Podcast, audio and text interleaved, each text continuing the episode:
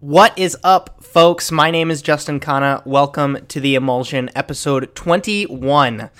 Today we're going to chat about some reasons to not open a restaurant, chef health, mental health, physical health, Instagram food, and what is up with Vespertine, that new place in LA.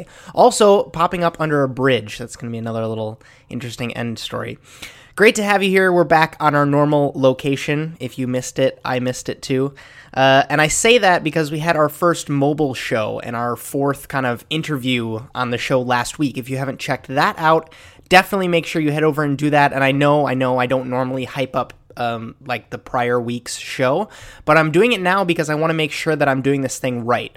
Uh, last week's interview was the first time that I actually had a show that I was. Um, it's not to say that I, I, I wasn't that I was happy with it. I was happy with it, but but it's not that I was not happy with the shows before it. It just last week's show structure wise was ideally where I want to take the direction of um, the interviews that I do. I know it went a little long. I'd also kind of like your thoughts on that. Make make sure that I'm like in the time frame that you like to see um, with podcasts. But I, I really really loved the combo where it was news plus an interview, and we kind of like did a little bit of back and forth with that going on. Um, I really, really enjoyed that part. But um, we actually didn't get into all of the stories that I wanted to cover because I didn't want it to get too long for your guys' sake. I think it went for um, like 75 minutes on the last episode.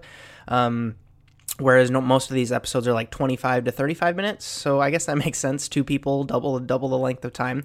Uh, but i felt comfortable cutting it then. Um, this show admittedly doesn't take up a ton of my time uh, and i do that on purpose right? I've committed to one show per week and no matter what and i want to make sure that um, what i do with this show and the time that i do commit to it provides as much value to you as possible. So here's how you can help me. Um, as I'm kind of like navigating where this podcast is going to go. I would love for you to leave a comment with what you like about the show, what you don't like, what you'd like to see, uh, where you listen to it as well would really, really help me out. Um, I'm also super psyched to announce that today is going to be the first episode of the Emulsion on Anchor, uh, which, if you haven't noticed, is kind of making leaps and bounds in the audio field.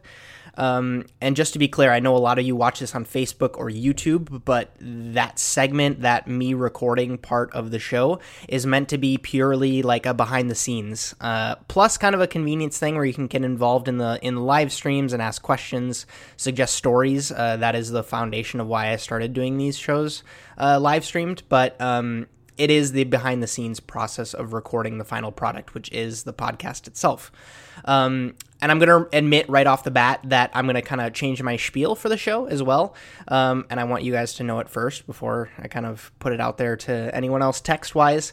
Um, but my tagline for this show, uh, I decided is going to be um, a chef's perspective on what's worth sharing through an ambitious culinary career. Because that's what it is, right? I, I don't and have never kind of boasted about being a know it all on this show, but I, I, I have, like pulling from the other direction, I have dedicated a huge percentage of my life to this field, and I really feel like I have opinions that bring value by being shared. Uh, and I want to emphasize that I'm still moving forward in my own career, and these stories, the ones that we're going to cover today and the ones that we cover every week on this show, are the ones that I pay attention to as I'm kind of progressing and still learning. So the it's the show. Uh, I, I wish I would have had when I was a culinary school kid. That's basically what the emulsion is. And when I was first starting out at restaurants, I, I never had a resource like that. But, you know, back to you. Please, please let me know how I can make this more valuable to you. Uh, and as I look forward to that, we'll get right into it. Today's beverage, um, admittedly, I made a really nice cup of Aero, Aero, um, AeroPress coffee. Um, but today, uh, I, I drank it all. I drank it all as I was researching the show. It's in my favorite mug too, J8. Um, so this is like um, like a bottle of cold brew Starbucks coffee. Um, got it for free at a little Fourth of July celebration, so that was nice. But it's not it's not great. It's not bad, but that's what we're drinking on the show as we as we kind of get into the stories. So I want to start with a topic that has not only been in the news a ton lately, but it's also really related to a story that one of you guys actually sent to me, and that is the health implications on uh, the life of a chef. Um, and this goes into like mental and physical health as well. So let's start with the article right off the bat. Uh, Amanda, who's a viewer, uh, friend of mine, sent this to me. Uh, so thanks to Amanda. It's from LA Weekly, uh, and it's all about Ari Taymor, who is a chef in LA who wrote this article himself uh, that LA Weekly published. Um, and they titled it, I'm a Chef Who Walked Away from a Dream Restaurant, and Here's Why. Uh, so you might have seen this in your news feed over the weekend or even last week, as per usual. It's available for you to read yourself in the show notes.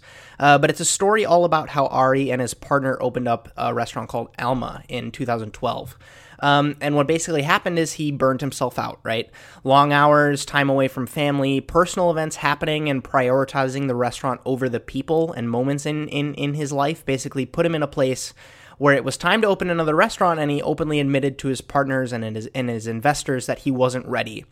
Uh, and what happened was that the outcome of that for him was just open and loving support, right? Like everybody rallied around him, made sure that he he had everything that he needed, which he admits he didn't think was going he was going to receive. And I'm going to kind of hammer that point home with a, a quote from the article here.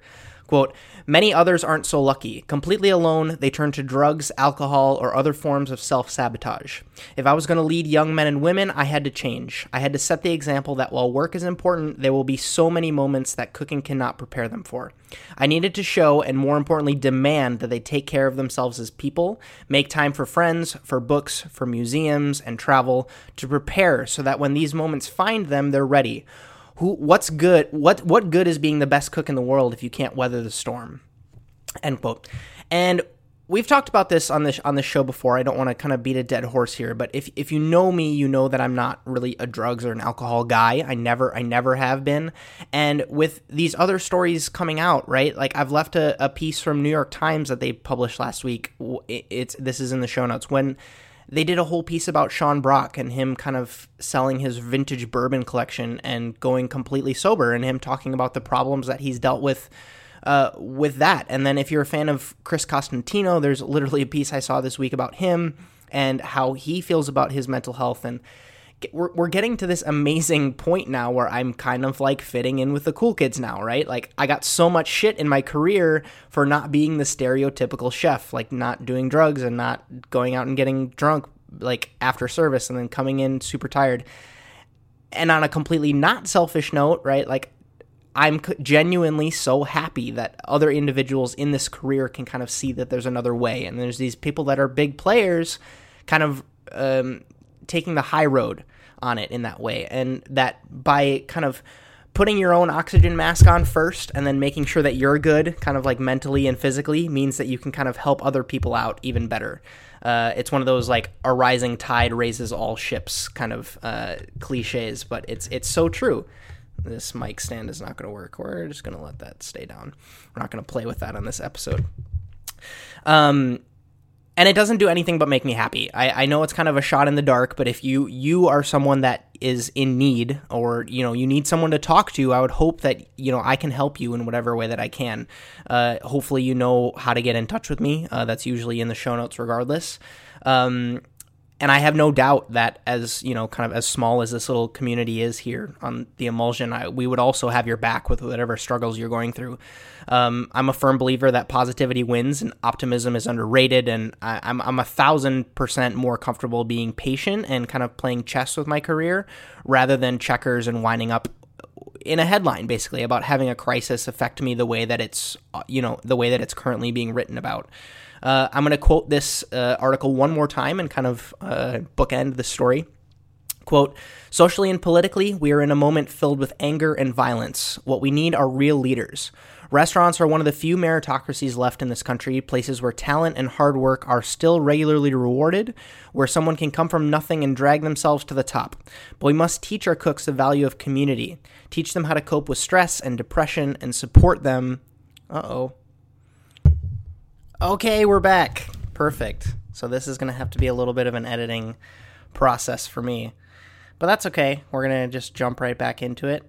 Um, so where were we? That's a really good question. Um, So, uh, I'm, I'm continuing to quote uh, the article here. So, socially and politically, we are in a moment filled with anger and violence. What we need are real leaders. Restaurants are one of the few meritocracies left in this country, places where talent and hard work are regularly rewarded, where someone can come from nothing and drag themselves to the top. But we must, t- we must teach our cooks the value of community, teach them how to cope with stress and depression, and support them when they need to prioritize their lives at the cost of our menus and our legacies. So that's the end of that story. Next up is a really interesting piece all about Instagram food. So here is kind of a, a quote to start. Over the top, intensely trend driven, and visually arresting, Instagram food is almost always something to be obtained rather than cooked or created. It's elusive and aspirational, something instantly recognizable yet only minimally available. The product of a long line or a transcontinental flight. Its appearance in your timeline signals status. You went to the place, you you got the thing. You're the kind of person who lives that kind of life. Instagram food almost has nothing to do with consumption as a gastronomic endeavor. Instead, consuming Instagram food means acquiring it and sharing proof of your acquisition. And to end the quotable section of the article here, the ooze of a buttery grilled cheese, the drip of a just punctured yolk down the side of a double stacked burger, snow drifted with truffles, truffles, a magically pink drink swirled with neon blue, a four scoop ice cream cone melting in the sultry summer heat. These images are intended to elicit visceral, lizard brain responses of hunger and desire. But somewhere in between screen and mouth, things often go left. Tall burgers, as it turns out, defy the reality of the human jaw. Unicorn Frappuccinos sold out quickly, even though I never once saw anyone say they were delicious. Raindrop cakes taste like nothing, Galaxy donuts stain your fingers, charcoal ice cream turns your teeth black, and sushi burritos fall apart. And this is kind of something, and that was very well written, don't you think?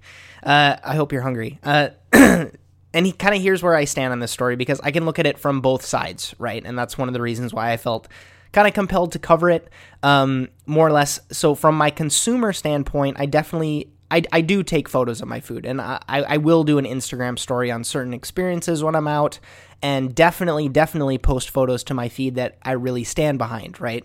So you should be able to go back in my history, and if you're like, hey, I'm in Chicago uh, Justin really loved that breakfast spot a few months ago, and then boom, you can scroll back through my feed, see the photo of it, and then I tell you exactly what I ordered. It's geo tagged, the restaurant is tagged, and you can hopefully have just as cool of an experience yourself. I hopefully like set yourself up for success in the, in that way. Uh, unicorn drink was a horrible human mistake. Uh, yeah, that, that that's a very very valid comment coming from Facebook. Um, as far as kind of like the part about throwing the food away, I'm completely kind of flip flopped on this one, right? I only care about how it tastes. I want to kind of see why things get popular. I do it for my own personal kind of research. What part of a you know unicorn frappuccino makes people want to stand in line? Uh, and yes, a lot of it is the reasons that get touched on in the article. Hype is real, quality is subjective. Uh, it's definitely something that I need to kind of continually come to grips with as we kind of transition into this weird internet in real life uh, also kind of story. Um, but for me, I can't really fathom standing in line for something, getting a photo, and then throwing it away, or like having two bites of it and then throwing it away, especially if it's food.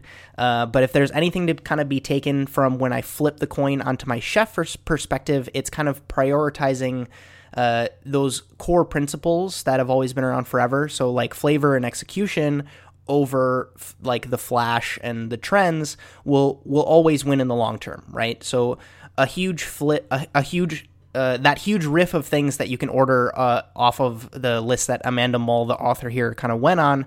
I guarantee you and I will laugh about in 12 to 24 months, right? We're we're already laughing about the the the unicorn frappuccino. Uh, Damien says it's the herd mentality which is very very true. You know, we're we're we're, sheep in that way. Um, but that's the punchline to me, right? It's it's a short term game to kind of get a trendy dish popular, especially because with a restaurant you have to kind of build an entire ecosystem around it, right?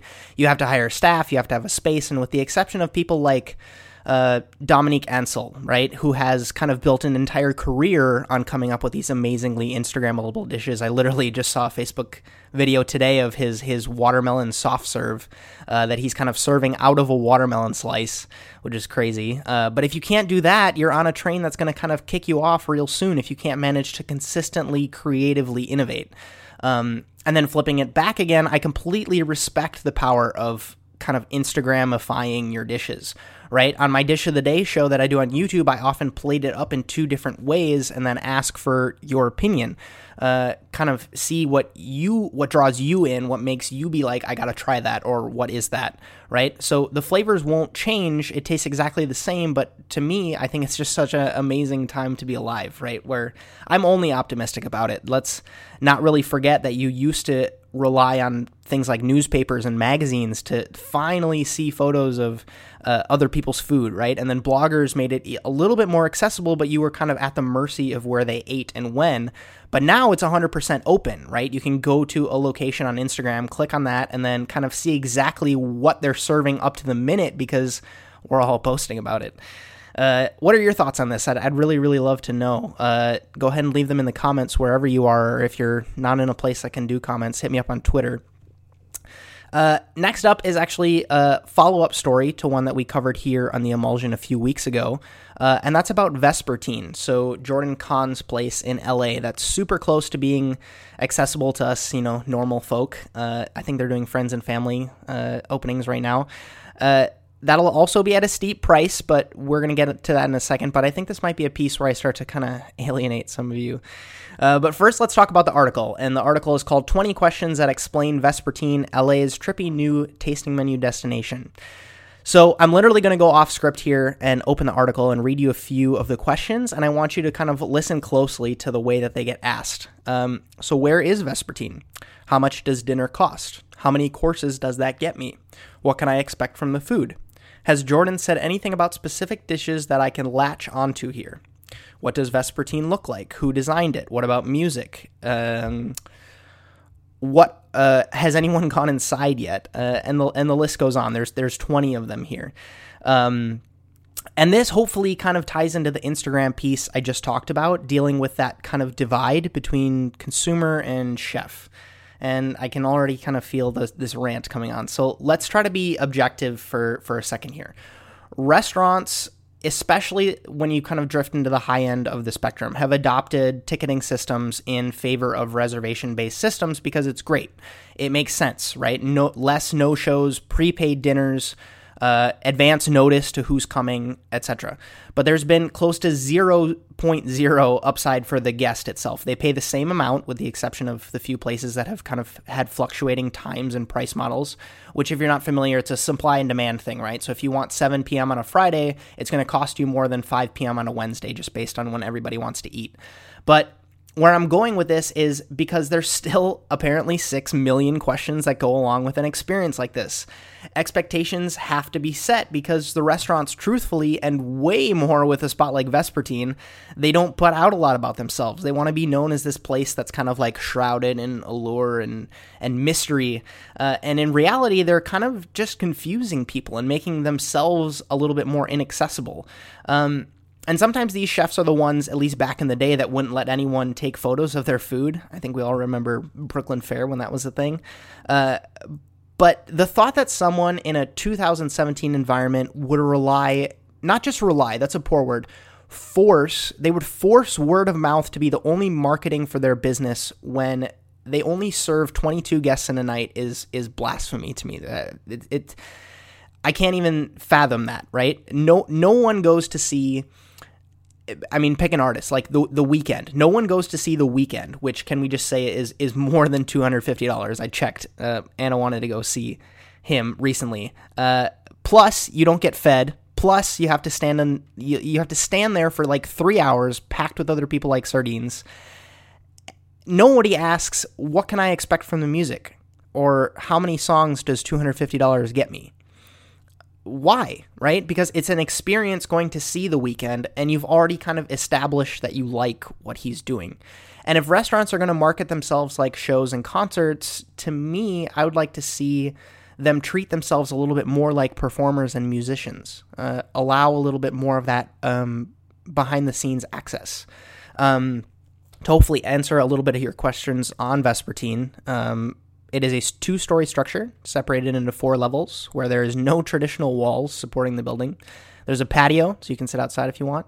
$250 is inclusive of a 200 of a, of a 20% service charge uh, or tax, putting the price at $646 for a dinner for two, not including beverage.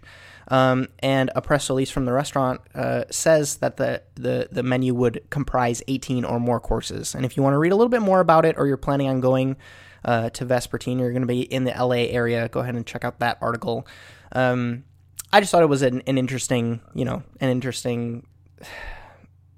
It was frustrating. It was frustrating and interesting. I just wanted to give my two cents on it.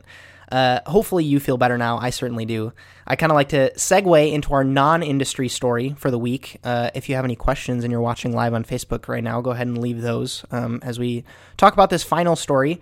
Um, and that's coming from Mark Zuckerberg, so Facebook co-founder, who posted a video on a project he he has going now called Aquila, which you you kind of have to see it. It's it's a flat, thin, like glider style drone in a sense which if you know me, I, I love I love my drones. Um, and in this test, this video that he posted, uh, it flew an hour and 46 minutes over the desert and landed in Arizona.